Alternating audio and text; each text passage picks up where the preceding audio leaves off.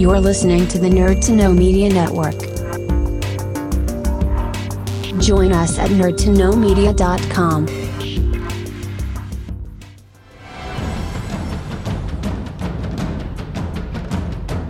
Broadcasting from the Blanchistan Center. This is Phoenix FM. The internet is a communications tool used the world over where people can come together to bitch about movies and share facts. According to the Nerd Index, you should be upside down in a junior high toilet around the clock. This is We'll do it live! Time goes in, time goes out. Never miscommunication. It's over 9,000! My name is Foxy. The balls are in there.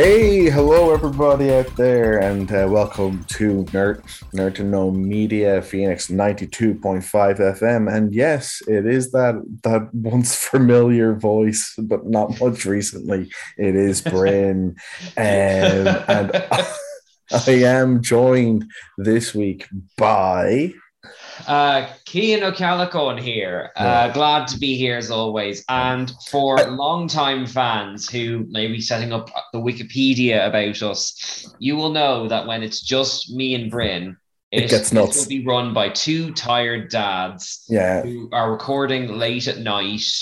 And we'll probably end up talking about DVD commentaries of films you've never Yeah. heard of. yeah. But we will get into the headlines and yeah. stuff. But or, first, or late stage capitalism. It can go in any Yes. direction, you know. Really, well, Um, that's kind of behind the Spotify paywall, but you know, It- we'll it is. float it. It is. Now we have to start out uh, with um, with an apology. Um, neither of us, neither of us have seen uh, have seen Morbius. It was promised there would be a review. Neither of us have seen it, so there isn't going to be a review. Instead, we're going to talk about things we actually enjoy. Um, Yes, the problem is, as we found out at an hour's notice, Dara has friends, and he has nice friends who take him out to concerts and things. And we were not prepped for this eventuality. So instead, we're going to talk about things that aren't Morbius that bring joy to our souls. If that's okay with the listeners Yeah. at home, we fully understand if this is our least listened to episode that hype. yeah. Let, letters to the same address. But since we brought it up anyway, do you have any familiarity with like Morbius in the comics or anything like that, Brett? Uh, I mean, not not much beyond what was in the Spider-Man animated series from the nineties, and was it Spider-Man Three, the video game where he was a yes, boss? him and uh, Screech were in it. Oddly enough, I love Spider-Man 3 as a film, even though most people hate it. But the game of Spider-Man 3 had a much better plot. I mean, that wouldn't be hard. No, but seriously, like, I mean, not to go on like a huge tangent, but like they brought in like Shriek and Morbius and the Lizard, and Well, they I mean, like yeah, that- integrated Sandman and Venom into the story and Yeah. had his like di- his going to the dark side be much more gradual. Like, Hmm. yeah, but like, the- anyway. the- these are all things you can do over the course of a video game. ah, yeah, but most couldn't. like you know video games, like having played the Phantom Menace PC Mm. game hundreds of times. Most video games of films are just take the plot and pad it out with people getting kidnapped Mm. every 10 minutes or so or something like that you know Yeah, God, that that I I think that that uh, Phantom Menace game, I will have flashbacks to the escort missions in it for the rest of my life. It's just oh, the, like the, that was the game that made me go. I actually, I actually hate escort missions. oh my goodness and You it's know. yeah it's we this isn't the headline We're- i promise we'll talk about sonic 2 We promise, But, we uh, promise we'll get there. yeah because the game it's it was fascinating it's like i actually really enjoyed it as a kid but it's like the escort missions are just the- pain. yeah it's not all the voice actors it's No, lots of jumping over platforms yeah, at least four levels of escorting Padme around the place. in, in of which, different if you watch the film, you know it isn't actually her. Yeah. is just a bit of salt in the wound. Yeah. Oh, yeah. It it's it's just not um it's just not as fun as as you would have wanted a Star Wars game to be. Yeah. But hey, look, it is what it is. I mean It is indeed, and to be fair, I it did have a weird kind of proto Mass Effect mechanic where you had conversation options, and if you were savvy enough with it, you could get Obi Wan Kenobi to slag some random stranger off in public. Just for like the 15th replay, you can kind of get a bit mischievous with it. It doesn't change the plot, no. but like you know, there was kind of uh, inventive mechanics in it, in the hidden in the brokenness of it. Mm, yeah, but th- I think that's like also like you know that was something Luke like I mean dialogue options or something LucasArts were already famous for at that point because like Ah. even going back, you know you have to remember th- it's the same developers who did Monkey Island like Ah, that's of course that's a good point. you But know actually, that's as good a segue as any because speaking of movie adaptations of video games and vice versa, especially considering broken ones from the 90s, yeah uh, Sonic 2.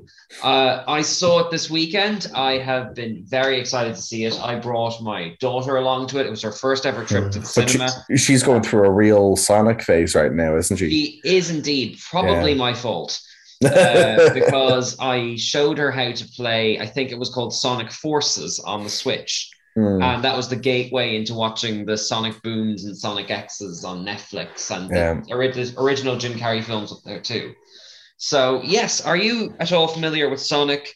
Sonic One, anything like that? Is there? A Oh, yeah. Are you? Yeah, is there, yeah, are there. Sonic merchandise up here in your room? Like, what's your what's your take on this, Brent? so I I've played um I want to say I've played every Sonic game that isn't true. I've played I played every uh, Sonic game on the Mega Drive and Game Gear.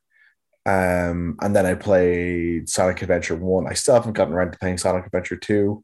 Um, and I kind of fell off after that. Um, I have played a bit of Sonic Generations and um, Sonic uh, Mania on the Switch. Oh yes, Um, that kind of retro. But like I read, I read the Sonic comics growing up. Um, I watched. Um, uh, there was the there was the two. There was like three shows made in the nineties. There was like Sonic the Hedgehog, one called Sonic Sat AM, which is bloody excellent. Um, it has Jim Cummings playing the uh, playing uh, Doctor Robotnik, and it is Yes, I remember this. There was kind of a goofy kind of Looney Tunes type one, and there was a Yeah, dark, and then the- yeah, like and you it's know, heavy it's- themes one. and yeah, it's and the the dark heavy themes one is fantastic. It's so very good. Um, but again, having Jim Cummings playing Doctor Robotnik Hmm. is always going to be a good time. Um, Yeah. even if it sounds, even if it sounds like he's having a bit too much fun playing the character. Well, that's what you Uh, want. I mean, that's why you get Jim Carrey in the films. You Yeah, want a Robotnik who can Yeah. like chew the scenery and eat out of your TV. You know. Yeah, like the, I mean, there's there's a, there's like a one line he had that even in my circle of friends just become a meme. Going, oh, that's good. That's very good indeed. You know, okay, so you're so very- definitely in the die hard of Sonic Dumb. Yeah, yeah, I mean, I would I wouldn't be so diehard that I'll follow people just because they mentioned the, something positive about Sonic about Sonic, but you know, I I I know my way around the fandom. No, but compared to me, my first one was the Sonic Heroes and Shadow fair. on the PlayStation 2. And then I just did one or two DS and PSP games. And Ah, that's fair, it yeah. up until the present. Like, you know, like uh properly, like you'd know who all the characters are to see and kind of different eras and More all that less, kind of yeah. stuff. Yeah, more or less. Excellent. Well, uh, I will first off say that um, I absolutely loved Sonic 2. I'm ashamed to say I enjoyed it slightly more than the Batman, which I know is like a sin to Well, admit. I, I'm pretty sure they're catering to two different audiences. So, like, I mean, oh, even so, though, like it's kind of because you know it's the first Sonic was like a runaway hit that no one really expected, especially Yeah. considering the controversy of the the trailer yeah. with his teeth. But it's also like dropped. the it was the sixth highest film globally in 2020. Now, granted, it was 2020. Yeah, I know, but still, but that's still, not I mean, bad. you know, not bad all things considered. But um, yeah, like, I mean, thank God they they reverted the character design because it would have been such a shame to have an otherwise good movie torn down by a bad character design. Yeah, um, I mean, like, there's this kind of like I didn't mind the design when I saw it the first time, but I will admit, like, Oh, this- having this- it look a bit more traditional just yeah, helps, you know. it it does, but there's just so many like uncanny valley things thrown into it. The way his teeth looked, especially, were just really unnerving.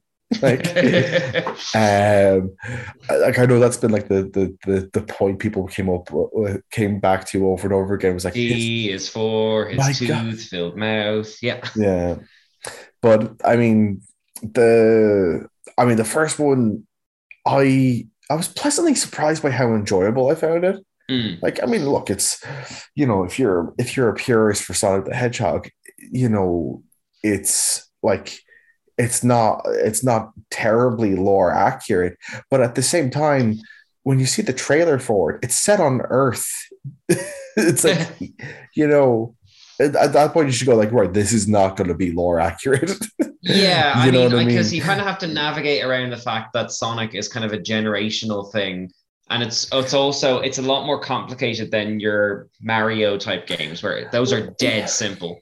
yeah Like, and you don't want to kind of overcomplicate a ninety minute kids film. I think they were right to keep it dead simple for that Yeah. first one. But like, I mean, it's not. Look, I mean, the the fact of the matter is, is that not every kid's pro- uh, property can be the Ninja Turtles, where it's actually surprisingly versatile. Hmm.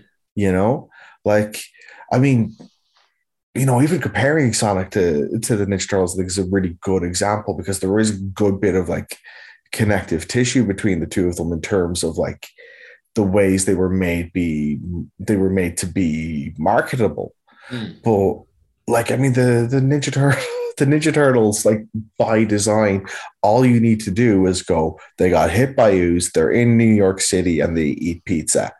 And even being pizza wasn't even a core staple until they were in the until they had their first animated series. Hmm. you know? So like it's but that's kind of all you need. As long as you're hitting those points you can kind of do whatever with them you know? Because it's it's a really simple formula. Whereas like with sonic i mean if you're going to do something really accurate like you're there's a ton of different areas in which you could lose an audience because like it, because like it, you know like sonic is different things to different people and some people mm-hmm. just want to see a blue hedgehog go fast and that's it and then I was like no but i need mobius and i need the freedom fighters and i yeah, need yeah. the chaotix crew and, i and need even getting that lore out of the way, Sonic is quite like he's quite Bart Simpson-y. He's quite Yeah. anarchic absolutely presence, which doesn't may, may not translate to a kids film very well. It could be like you know very cringy or anything like that. Yeah, you well, know? I mean, like, I mean, you're, you're, yeah, with a character like that, you're either going to hit, you know, something close to being Bart Simpson, or you could have Mike Myers' version of the Cat in the Hat. Uh, You know, Mm. like, but there's a real risk of going in either. There's a real risk of being Mike Myers' Cat in the Hat. Like, oh, you know? completely. I mean, sure. Like Jim Carrey is no stranger to Dr. Seuss. Like you know, yeah, like that performance. I, I love him, but that performance could have unbalanced the film. But it all kind of it all came Yeah, together. Well, and I, I, th- I think I think that like with how like I mean he's playing a character that like he's playing like a a non like he's playing like a version of Robotnik that has where he's given enough scope to do whatever with Mm. that character and yeah I mean there's there's not a huge amount like I mean look you're getting like they got a Jim Carrey performance out of out of him you know, it's Jim Carrey's Dr. Robotnik rather than being Jim Carrey as Dr. Robotnik. Yeah, but know? like you know, getting a Jim Carrey performance out of Jim Carrey can't isn't always possible at the best of times. You oh, know? Oh, yeah, absolutely. And look, you know, I mean, like it's at, at this stage in his career, he doesn't really, you know, he doesn't really need to be putting in, you're not really looking at him going, oh, I wonder if he's going to put in, put in a performance. I mean, he gives a show for the Oh character, yeah, look, but like, he doesn't. I've never seen him like half try it in a film. no, You know, No, I mean, I mean, like Jim, Jim's Jim's issues have been always been more about like, did he really need to go that far? Right. You know, that's always been like the the qualm with him as an actor. But Look, he's I- acting opposite a hedgehog. Go yeah, big. yeah, absolutely. You know, and look, like it's it's again, he's he's playing he's playing a character where he has the scope to go and do whatever, and I think it's. You know, I, I think one of the things that's like a big strength for him is that when he needs to be intimidating in the film, in the first film, anyway, I haven't seen the second yet, but in Mm. the first film, when he needed to be intimidating, he was.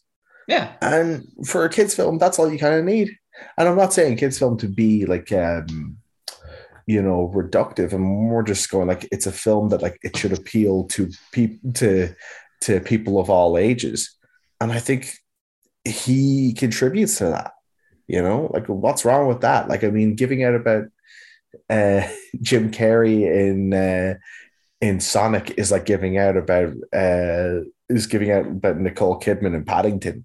It's like what do you want? Like, Oh, we could talk all day about Paddington. but I again- want to talk. I want to talk specifically about Sonic 2, though, because I'm Sure. assuming you haven't seen it yet. no, but I'm I'm can piece together what the plot is from the trailer, but for You from might be trailers, but- surprised, but um, yeah, it's um, it's basically for the people who wanted more Sonic lore stuff. Mhm. Get a bit more of that in this one. Obviously, from the posters, we know kind of Tails and Knuckles are in it. Mm-hmm. Uh, there's like, uh, I'm not sure how much to give away because I don't know what's in the trailer and what isn't. Sure. But uh, by and large, this kind of feels like it almost feels like a second first film, if you know what I mean. Like if they just put their foot in and threw in tails and knuckles and all that kind of stuff.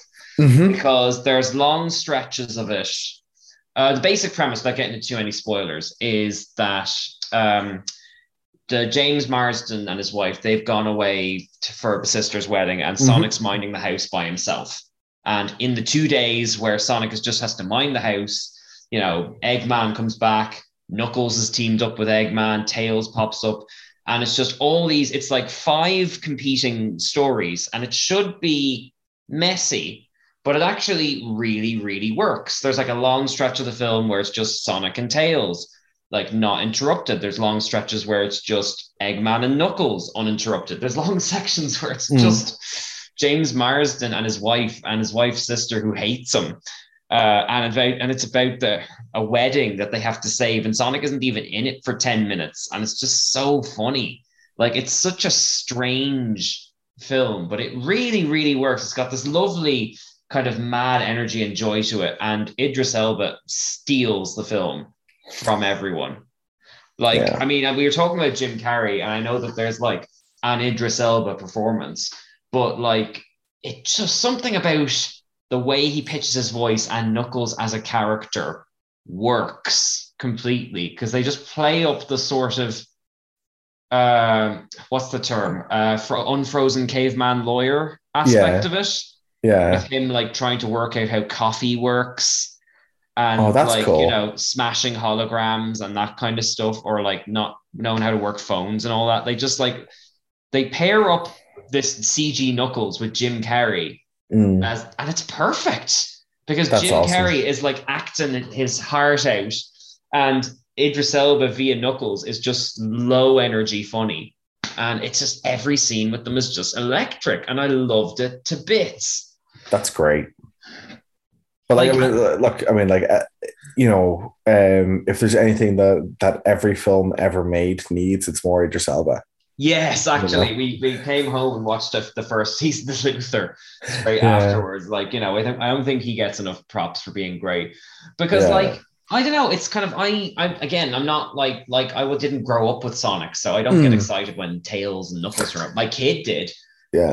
um, but uh, like so I didn't get the appeal. But like now I get it. Like these three characters together are just Magic. incredibly funny. There's kind of like um, I suppose a Thor like quality to the way they pitch Knuckles, where he's just so matter of fact that it's hilarious yeah. uh like you know kind of they're running around and he'll just be like uh good you go distract them and die and i will throw the punch and he will win. Like, you know, and there's like no hint of like irony about him. He's just so blunt that it's yeah, I was hugely impressed with this film. My only kind of uh qualm, not qualm, but curiosity, I suppose, is I wondered if they filmed it in uh lockdown or not, because you have the the one kind of element the film doesn't quite have is Sonic and um, James Marsden's character are mostly split up, unfortunately, which is a shame because that was kind of the winning ingredient of the first film. Their Mm. weird chemistry. But here it's Sonic and Tails, and like you know that's great. They have a dance off thing. That's all good. Um, it's Knuckles and Eggman. So those two plot points you could easily film social distancing all of the human characters are on an island together in a wedding, all stood far apart. It's still hilarious, but I was kind of Definitely trying to sounds. together the circumstances of how it came together. Mm, that Uh, definitely well- sounds like it would have been a COVID shoot. Yeah, it didn't bother me. Like it's still Yeah. hilarious. Like But it could every, be yeah. like Spider-Man No Way Home is shot in COVID as well. Like, and I I got the vibes of that as well because even just the way characters are spaced out, like the CG Sandman and Lizard Yeah. stood between people, so you could have them like spread out across the room and you wouldn't know. Like yeah, that kind of it doesn't bother me it's just i wonder if it's going to jump out as being weird to people in like 10 years time when they're Probably will. and stuff probably will. But uh, Um, yeah do you have any kind of like because like you're the you know more Yeah, about so- sonic than me Yeah. so like do you have any kind of So- predictions or questions or anything like that? yeah so like my um my expectation going in was that they had taken that they had taken inspiration from sonic 3 on the mega drive right where the plot was that um was that uh, Eggman was trying to get the uh, was trying to get the Master Al- Emerald, which Knuckles is guarding, and he had manipulated Knuckles into thinking that uh, Sonic was going to steal it. So then Knuckles was like, "Well, the hell he is," and basically they clash, and eventually, um, and eventually they are they're able to reconcile and then go after Eggman together. But uh, that's kind of what I expected from them to do story wise. Is that in any way It's- similar yeah, to? that the there is a master emerald in it. Yeah. Yeah, which is kind of the instigating thing. Yeah. Uh, I, I I'll, I'll mention that because I didn't know going in, but I suppose if Knuckles is in it, that kind of goes without saying. Yeah. So yeah, there, it is kind of a bit of a treasure hunt around the Yeah. world between Sonic and Tails versus Eggman and Knuckles to go and find it and use it and all that kind of stuff. Yeah, that's, But, just, uh, that's just fun as yeah. a premise, isn't is- it? It is just fun. It's I'd be interested to see how this is received because I haven't looked at any reviews yet. Because for people who like the Sonic one, like me, I've seen that Jim Carrey Sonic film loads of times now. There's more of the stuff you liked already. The angry sister character is in it more. She gets a Yeah. big subplot. The donut, the the not donut lord, he's the main one. The doofy cop guy from the town who Oh, like, yeah. things go wrong. He gets more to do. Agent Stone gets more to do. Mm, So it's just everything is bigger. So I suppose if you like the first one, you'll like it in that regard. For diehard Sonic fans, like I know Katie on the show with us, she wasn't wild about the lack of Chaos Emeralds and stuff. Uh, Yeah. there's, so there's more of that in this one. Um, I suppose I'd be interested to see if it's okay for kids because my kids only going on three. Yeah, But the long stretches where Sonic wasn't in it, she kind of tuned out. But at the same time, there's still like crazy explosions and that kind of stuff going on. So I'd say I'd be interested to see if this actually holds kids' attention or if it will be more warmly received by like nostalgic Sonic fan adults, if you know what I mean. Mm, yeah. That's a, I think that's a tricky one because I think it kind of depends on the age ranges you're talking about. Like, Mm. you know, I mean, I think, you know, I, I- think for I think for most kids under under like you know seven years old, what holds their attention can be a real fleeting object. You know, um, it's just really like because I I remember like when I remember when I was like five, I saw Jurassic Park in the cinema, and when dinosaurs weren't on screen, I wasn't paying attention.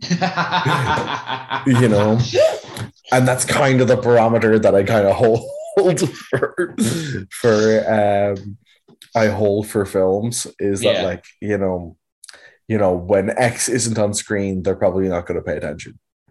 I suppose that's fair. Yeah, and it is it is a very well balanced film, and it moves at a mad clip.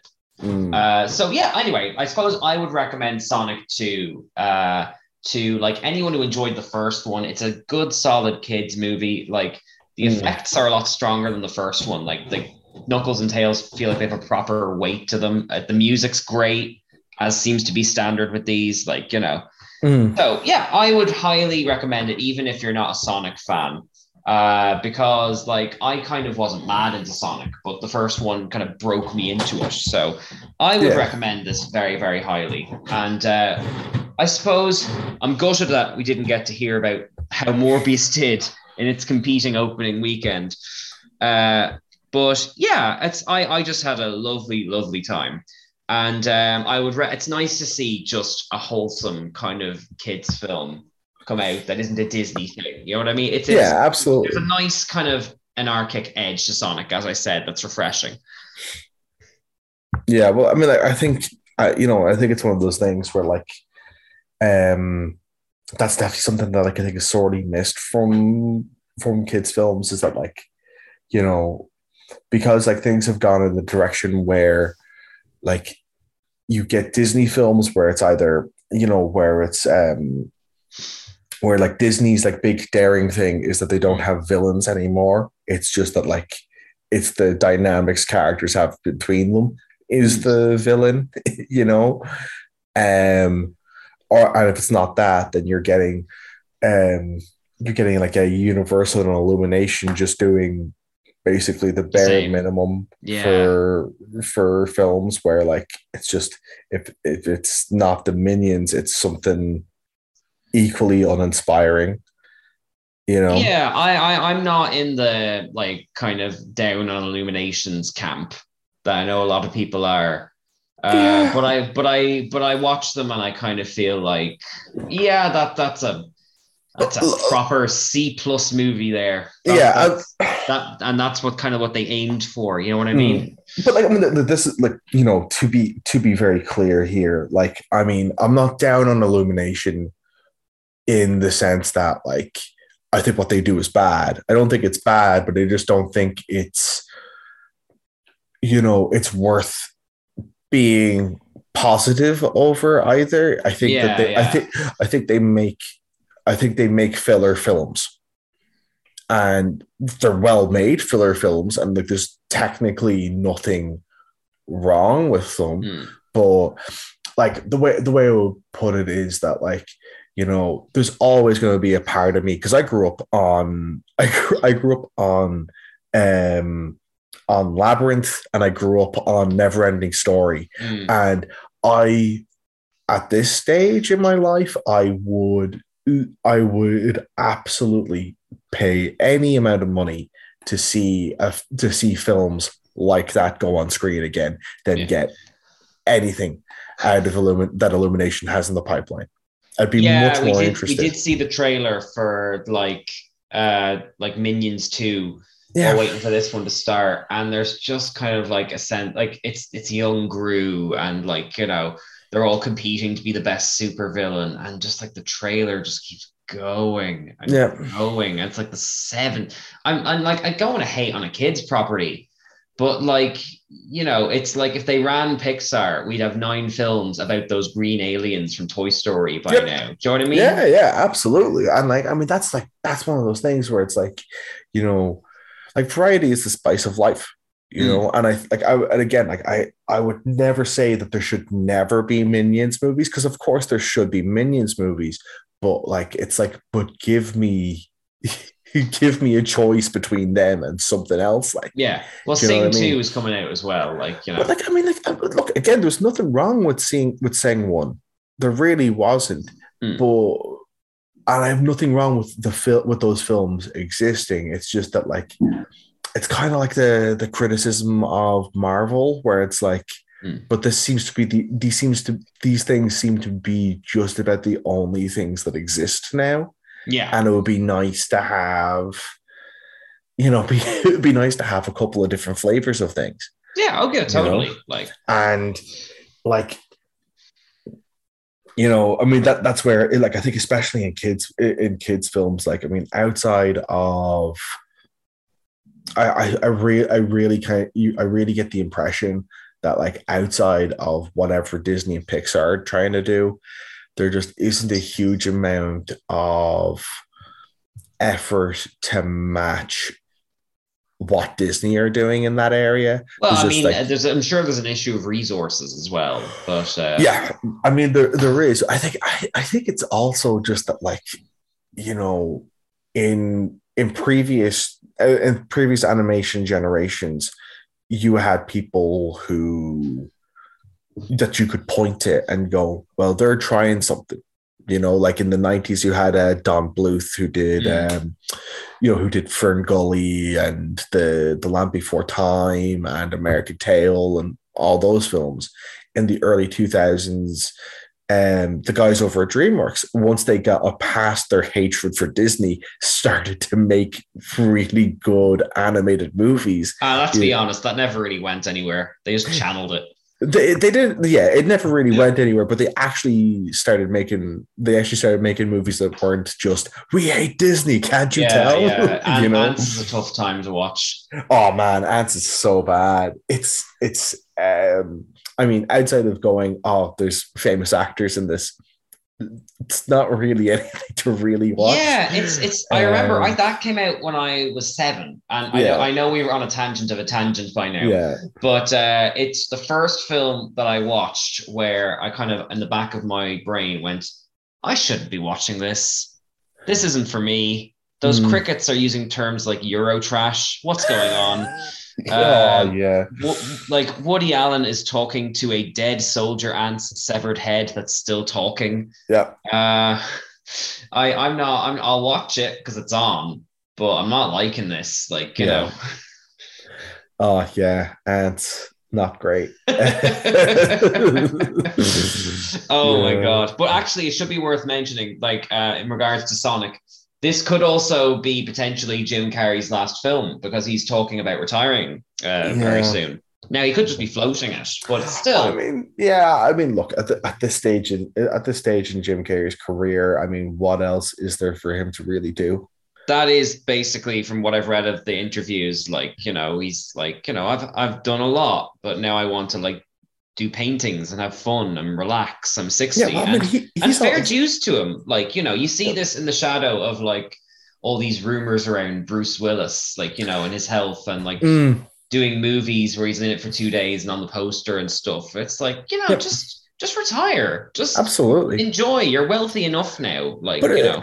as well as that, like you know, I mean, like Jim, uh, Jim has really gotten into like he's really fallen into like a lot of like mindfulness stuff, Mm.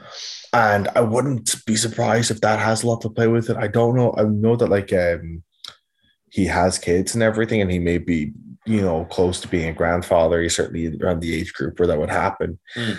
So who knows? Maybe he's just like, I want to just settle down and be there for my family now.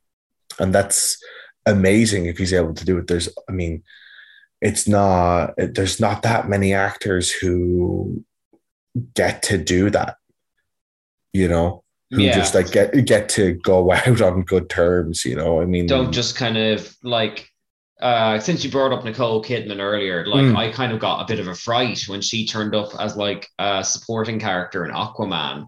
Mm, because to me she's still kind of like you know an a-list celebrity like you know and you kind of go oh well i'm glad to see you but is this, yeah. this the most that's available to you now like what's what's kind of happening here Yeah. But at, the, at the same time, like, I mean, how much do we really know about Nicole Kidman?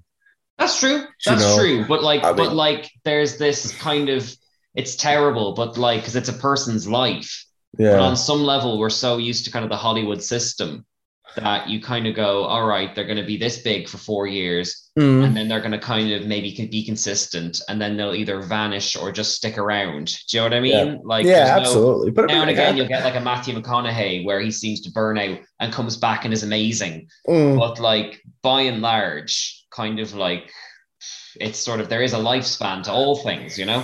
Yeah, well, I mean, there's only so long you can stay at the top for, and you know, I mean, like, I mean, even I mean, even using someone like Bruce Willis, like Bruce Willis got a good, like, got a good ten years of legitimately being one of the biggest actors in the world, Mm.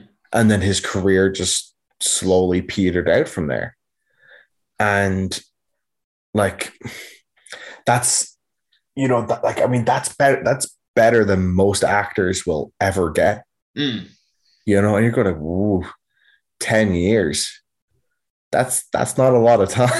Yeah. you know, like uh, especially when you're talking about a career. And again, like he had a really long career, and like it's you know, it sucks that he's retiring under the conditions that he is, but Mm. you know, at the same time, like I mean, anyone else would retire under the same conditions as him, you know. That is a that is a good point. Yeah, yeah, yeah.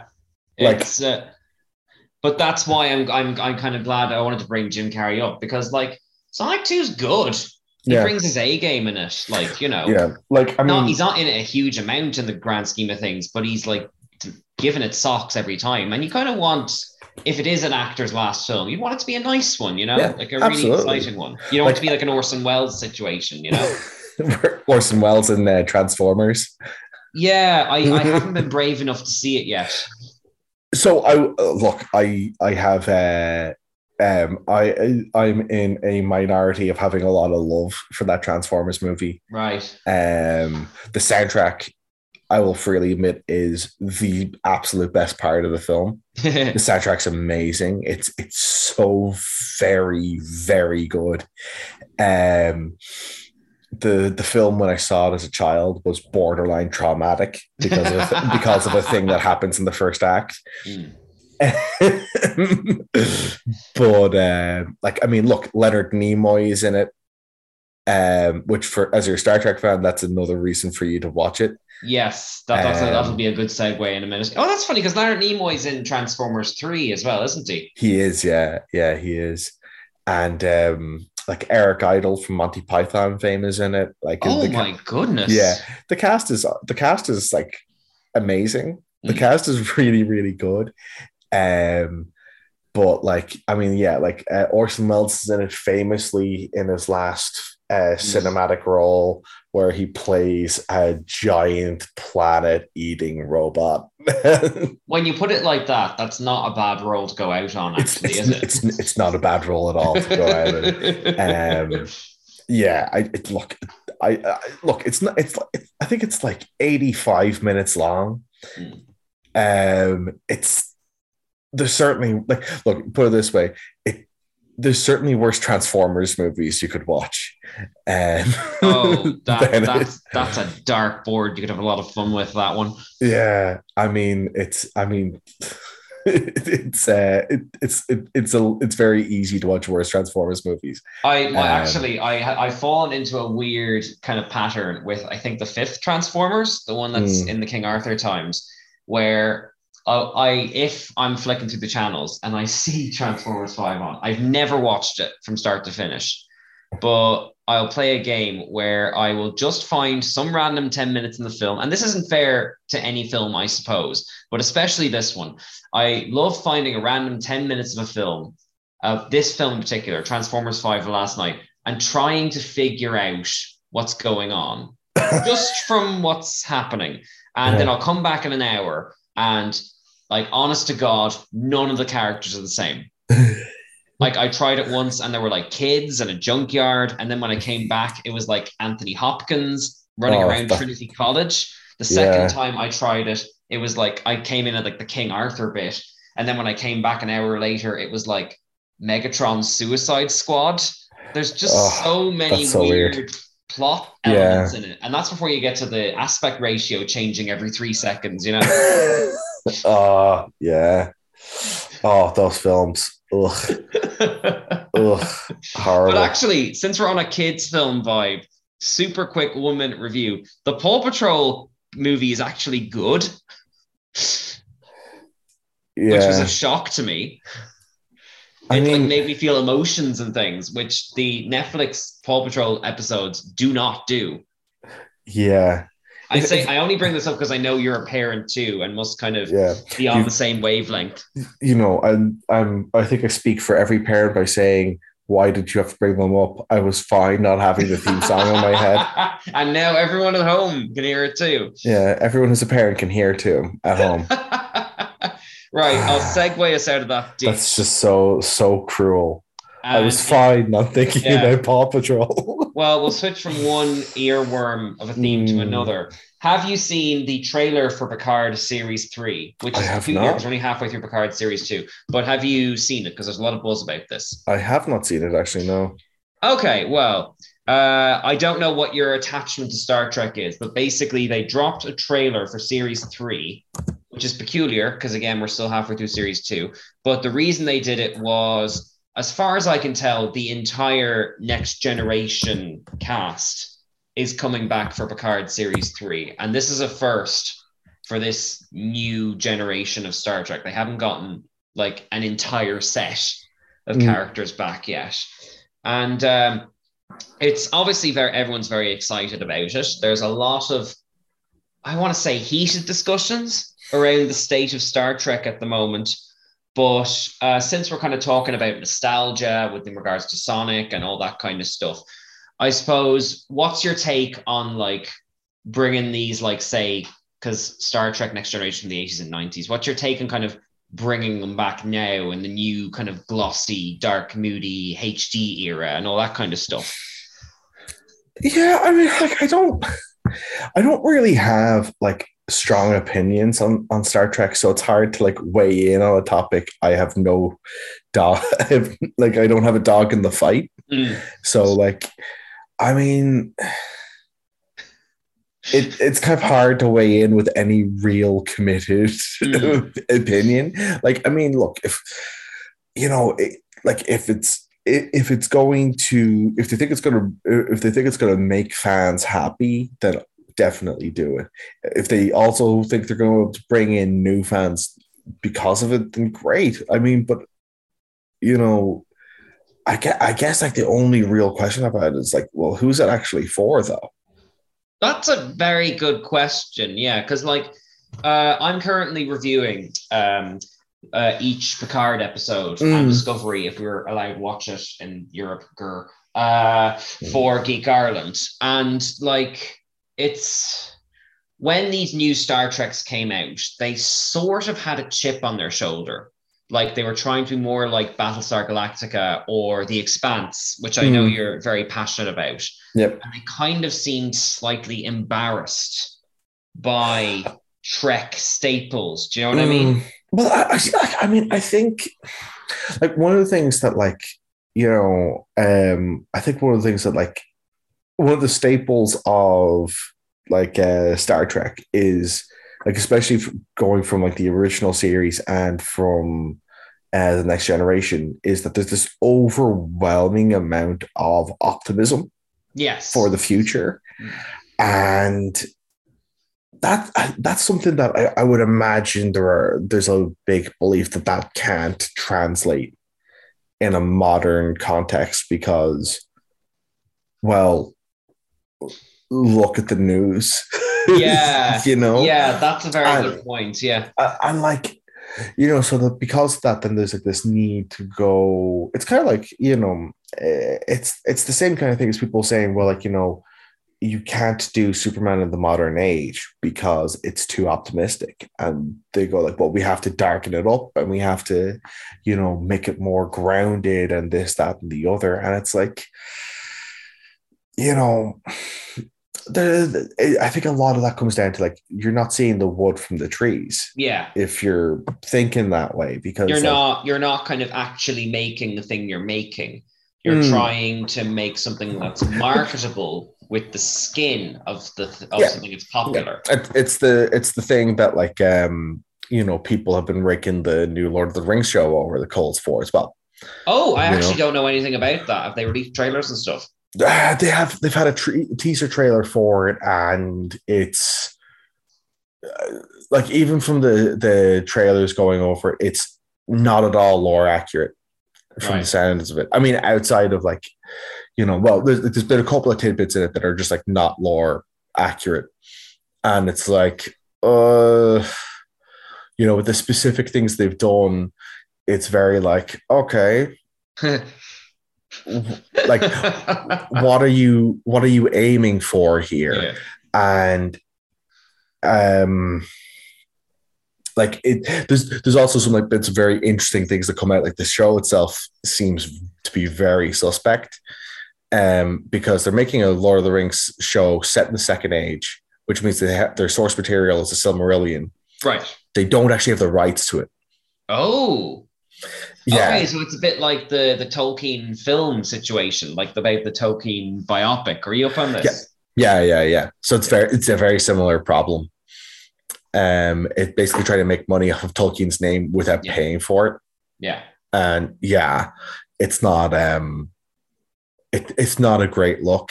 It's also that like you know one of the one of the major quotes from Peter Jackson when he made the Lord of the Rings trilogy was that himself and Philip uh, um like him, himself and the other two writers Philip and Fran had said that they didn't want to introduce their politics into the storytelling process. They very much wanted it to be Tolkien's story. Uh, apparently, the showrunners have said that they want to make they want to make their show, The Rings of Power, be a reflection to the modern world, which Okay. I don't, I don't, I don't know the people who are running the show, but you know, small spoiler for the source material. It's not based in Earth. Yeah, and like if you my because I remember like there was discourse around Lord of the Rings where Yeah, if you try and put modern allegory into Lord of the Rings, it suddenly becomes incredibly problematic anyway, doesn't it? Well, I mean, it's more. So, look, so look, there's for everything in Middle Earth, there's really specific contexts around Right. them all. So, if you put them into, if you try to just shoehorn in modern allegory into it haphazardly, Mm. it sends a certain things become so much worse, right? Right. So like one of the most common things is that people who haven't read the Silmarillion and no shade, the Silmarillion is a history book for a place that doesn't exist. well, that's Um, the whole Lord of the Rings series, though. Let's be fair, or told whatever you call it, Middle Earth series. Yeah, I, I, I would disagree. I mean, The Hobbit's very much a kid's book. The Hobbit, yeah, Um, I'll give you that. And, certainly, I've said like- it on the show before. Like you know, Lord of the Rings is structured not around plot action, No, it's not. around it- it- locations. Do you know what I mean? it- kind of reads like a history book. it, it so like I would say Lord of the Rings is very much like a median point between the two. Yes. Um, yeah. it's it's not quite a history book, it's not quite a story book, um, but it's very much a hybrid of the two. The Silmarillion's just a history book. Um, so, but like basically, like the point I was going to make was that like you know you see it all the time. You see this come up quite often where people try to make this argument that like you know Tolkien thinks orcs are people from Africa, Uh, which which is using the context of the using the context of the books is a really messed up thing because it's very much it's very much a case of like people people uh people project people project what they want to see into like if they're looking if they're looking for racism they're going to find racism. Yeah. right? Um in in uh in uh lord of the rings basic or like in uh, lord of the rings and like some silmarillion the orcs originated because a a godlike character called melkor corrupted and uh, corrupted and mutilated elves until they became an entirely different species if that's what you think black people are So I've got bad more news about for the you. person making the link than about the original work. Actually, would you Yeah. mind indulging me because I have a Tolkien quote in front of me about allegories. You probably know it. Uh, it's regarding the Fellowship of the Ring. uh-huh I cordially dislike allegory in all its manifestations and always have done since I grew old and wary enough to detect its presence. I much prefer history, true or feigned, with its varied ap- applicability to thoughts and experience of the reader. I think Yeah. that many confuse applicability with allegory, but the one resides with freedom of the reader and the other in the purpose of the author. So already you're up creek with Tolkien, like now, obviously, au- like authorial intent is different from interpretation, but Yeah. like it's Tolkien would not be happy with Lord of the Rings being turned into Game of Thrones. Um, well, you see, like I don't even know if that's necessarily what's happened. I mean, we've only got teaser trailers to go off Right. of, so we can't. There's only so far we no, can but if you're putting political ideas into it, then that's the most marketable thing that Mm. exists currently. You know? Yeah, absolutely. And like, yeah, I mean, he wouldn't he wouldn't be happy with that um occurring, but I I think it's also just um I, I think I I think that like, you know, if you were going to if you're going if, if you're trying to twist his words to mean something that they're not going to, I, it's not something like I mean, like Lord of the Rings like like his books are like there's there's points in them that are very allegorical and there's bits in it that are very much like him taking uh uh, taking uh, reference from either from uh, classic uh, literature like Beowulf, or just from like experiences in his own life. Like he, uh,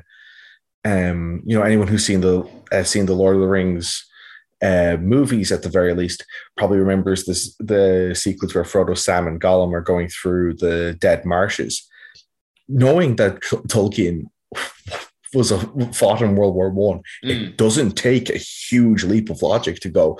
Well, that's probably where he got inspiration. but You that know? may not have been his intent. May not have been his intent, but know. but it's. I mean, it's not a. It's not a massive. Mm. It's not a massive leap to make. You know, again, like this guy was also very into. Um, was very was very much against having everything getting industrialized, Mm. and that there's a beauty in nature having a place, and that's a very common theme in this book. And again, it's a theme. It's not necessarily Because that's where Saruman and the trees and all that kind of stuff comes in. Exactly, and so like I mean, a lot of stuff like that is said as well about about Sauron and the books as well, and you know, again, it's not that like you know you would. I mean, some people would like to go, "Oh, that is an allegory," and it's like, eh. I mean, it's a theme. I don't think it, there's enough of it to say it's allegory. You know, that usually it's not like in it's not like uh I would say like the, the Song of Ice and Fire is way more of an allegory for climate change because I mean, read the damn books. Yeah, yeah, like yeah, yeah. it's it beats you over the head with how allegorical it is, Mm. you know. But it's you know, and again, like I don't, I don't necessarily think there's anything wrong with being an allegory. It's more just that like if you're doing that for Lord of the Rings, you're heavily missing the point. It's the way that people would kind of equate the One Ring with being like a nuclear weapon, and it's like it's not really like that's not really what the One Ring is. I mean, I You know? suppose like if the show did want to do something like that, as long as they made a reasonable case for it, that'd be something. But like, don't but like, don't pretend it's what the Yeah. you know the story Uh, always was. Yeah, absolutely. And I think if you're going to make that much of a difference from what the from what the source material is, just write a different fantasy series. Mm. Like, I mean, it's not, you know, like it's not like it's uh, it, it's out of the question that people wouldn't enjoy it. Like, you know, I think it's just, you know, I I just kind of I just find it very like wearisome to just go, oh, let's just make let, let's just use uh, an established IP, and it's like, yeah, but there's if you want to use like if you want to do something where there is modern politics in it, geez, I mean, there's so many books you could pick. Mm. I mean, it's actually hard Like- to like even know the- where the to start. Like, Well, like the Expanse didn't become popular because it took. I'm assuming because you're the fan, Mm-hmm. it took the series and plugged it into a format that didn't work for it or to support ideas it wasn't originally about. Do you know what I mean? yeah, exactly. I mean, like the like you know, I get with that with that one as well. Like the the the the writers for the books were very involved in the show. Okay. So kind of like with George R. R. Martin and Game of Thrones. So it it, it it, during the the show's run, it never really veers from their vision too much. But I mean, everything that's there is in the books, and in some cases, expanded from what's in the books. You know, and it, but like it's just it's like you know it's like if someone decided to do an adaptation of sense and sensibility and then decide and then went actually there's a really en- entertaining piece from sense and sensibility and sea monsters so let's put that in as well Right, right, right. and you're like but they're not the same though yeah, I get you. Like kind of curving the yeah original source material around something more modern something modern rather Yeah. than kind of finding something modern in the Yeah. source material. A bit like the the Little Women film that came out last year. That was fantastic. Like Yeah. you know, we talked about it on the show. Like Yeah. you know, it's it's faithful, but it just finds new dimensions to it. yeah know? but it, it finds a new way to tell the story and there's nothing mm-hmm. wrong with that but it's still very much the story of little women just told differently and you know in that case i mean how many times has little women been adapted yeah. You I know mean, like like it's it's the same thing as like you know when people talk about like um, changing race for characters like you know i've always been very in favor of someone like idris elba getting to play james bond yeah. would, and it's like, and you know, it's like, yeah, because Idris Elba is a fantastic actor, and how many guys have gotten to play James Bond at this stage? Of course. And like, You you know? know, the theater world has been ahead on this for like a decade or two. Yeah. Like, you know, if if you change it up or rearrange it, swap a gender, swap Like, I mean, whatever like, um, background, Pat, like Patrick Stewart will played get Othello. over it. Like, you know, You they'll know? they'll probably like really, really enjoy it. It's not like, you know, Yeah. a taboo thing. But you know, I mean, like one of, the, one of the most interesting things I heard before was that Patrick Stewart played Othello, and all the other characters were played by black people, and that's really interesting. You know, because like you know, yeah, like I, you know, I think when um when um they when there was the production of Othello done where um Patrick Stewart played Othello and then had black uh, had black actors instead. I thought that was really really interesting idea because you know you're basically inverting the entire cast of what of what Shakespeare intended, and that kind of creates a whole new dynamic and feel to that story. You know, Oh, completely. Um, but like, kind of, that's a very deliberate thing. The kind of Yeah. the end goal would be uh, to just have like anyone play any character and have it not be some big showy big deal. You know what I mean? Yeah, absolutely. And I, I think, you know, I, you know, I mean, I, I think when when you see these kind of things, like, I mean, I think there's so much of these kind of discussions happening now because, you know, I think I think there are a lot of people who really do want to explore it, but it's like, you know, I mean, I think there's I think there's there's a time and a place for that kind of exploration.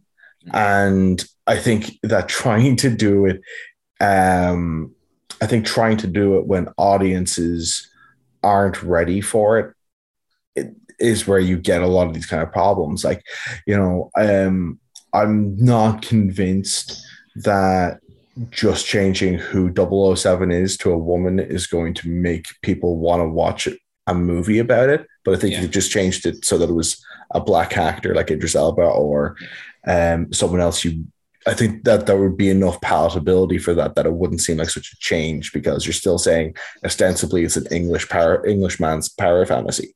Oh, but it goes back to what you said earlier about kind of Star Trek and kind of Mm, you know the optimism. If you make a good enough case for it and are passionate about it, mm. it will translate. Yeah, and If I, I it's think, done cynically, then that will translate too. yeah, I, th- I think you know again, like I mean, in a Star Trek context, if you if you tell a story about find about setting up, you know, setting up a scenario where these characters are in a really dire situation, and then you get back to that optimism as being the end point, that's a story well worth telling. Yeah. you know, especially in this day and age. I mean, we really could do it with a bit more going, well, here's the light in the darkness. Yeah, I'd like to be happy. Would you like to be happy? But not even just like happy, but just, you know, like if, um, you know, I mean, it's one of those things. I mean, one of my concerns with uh, like the new Batman movie is that like when they progress from it, if if it doesn't stay in uh if it just stays in this moody dark place and you don't see the character start to make efforts to escape it Hmm. then what's the point in watching it Yeah. You Well, I mean, on that hopeful note, we're actually a few minutes over time. Mm. Uh, we are going to wrap, but I'm thrilled that we got to do another installment of our two tired dads talking about films they have to watch because of their children. Uh, so before we wrap, are there any? Is there anything you would like to plug, Bryn? heaven no Oh. i'm in the process of quitting all of social media so no All right, fair enough. We didn't really get to get into the weeds No. with Picard, unfortunately. But if you want to see my thoughts on it, I am currently reviewing it for Geek Ireland. You can find all of the articles there. Uh, we will be back hopefully with our Morbius review next week. Uh, but until then, we've been the Nerd to Know Basis crew. We'll see you next week, and bye bye. bye Join us at nerdtoknowmedia.com. All right, so you're listening to the podcast. You're like, hey, I'm not in Ireland. How do I get in touch? Well, TuneIn has you covered. That's how you can check us out live when we're on the radio. Um, you go to TuneIn and download the app, or you can check out the live streams on nerdtoknowmedia.com or Phoenix 92.5 FM. If you want to get in contact with us, it's very easy. Nerd to Know Media everywhere. Nerd to Know Media on Twitter. Nerd to Know Media Instagram. Nerd to Know Media on Twitch. Nerd to Know Media at gmail.com if you want to reach out via email. Hope to hear from you soon. Hey, Dara, what are you doing over there in Ireland? Like with the freaking leprechauns and everything. That's not cool. You should be over here with the cosplayers. At least then you could, like, I don't know, pretend like you got, I don't know, some kind of thing going on. Yeah, with uh, you give me a Brooklyn raise. Yeah, with you. Dara. Dara? Yeah, Dara. Why ain't you over here with Joey? Anyway, we missed you, dude. So, uh, it's Bill Karibo saying... I love it. All I do is Check out the just rest of Rewind here on Phoenix 92.5 FM every Tuesday at 8 pm to 9 pm. And of course, over on nerdtoknowmedia.com, the only wrestling podcast by wrestling fans who don't hate wrestling. We'll see you then. Thank you for listening to a Nerd to Know Media production.